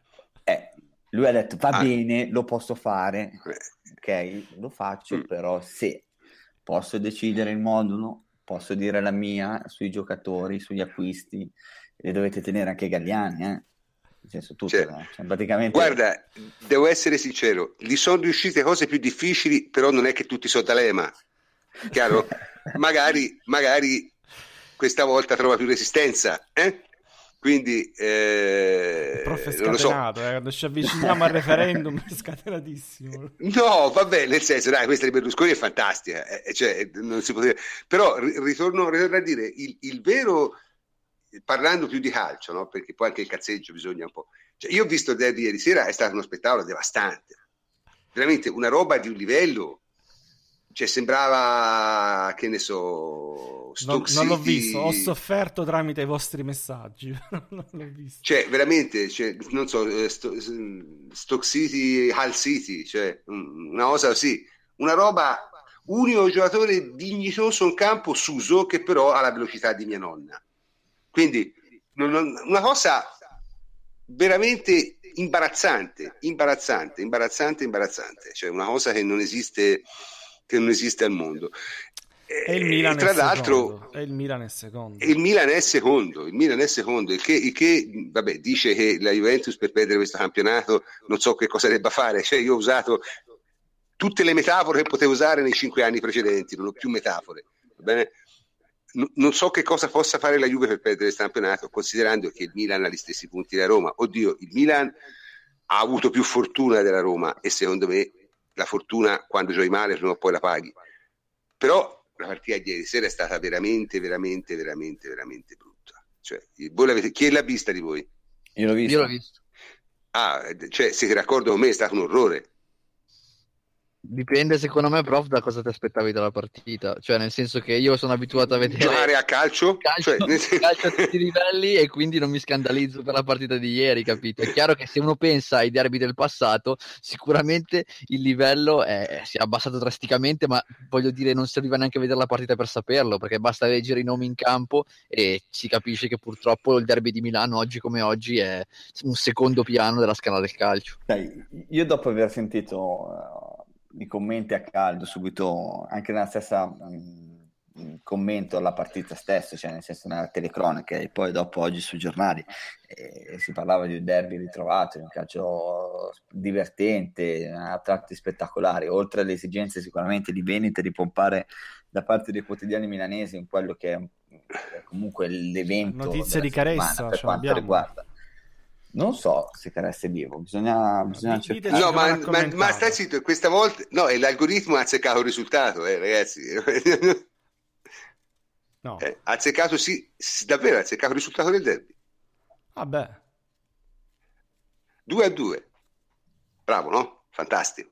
Eh, sì, comunque, insomma, al di là di tutti i discorsi, io ho sentito le dichiarazioni finali, perché io devo essere sincero, io ho visto la partita con l'audio di Suma, eh, perché è troppo divertente, cioè, senso, sentire Suma che commenta il derby è veramente qualcosa di... Beh, ci vuole del coraggio, eh?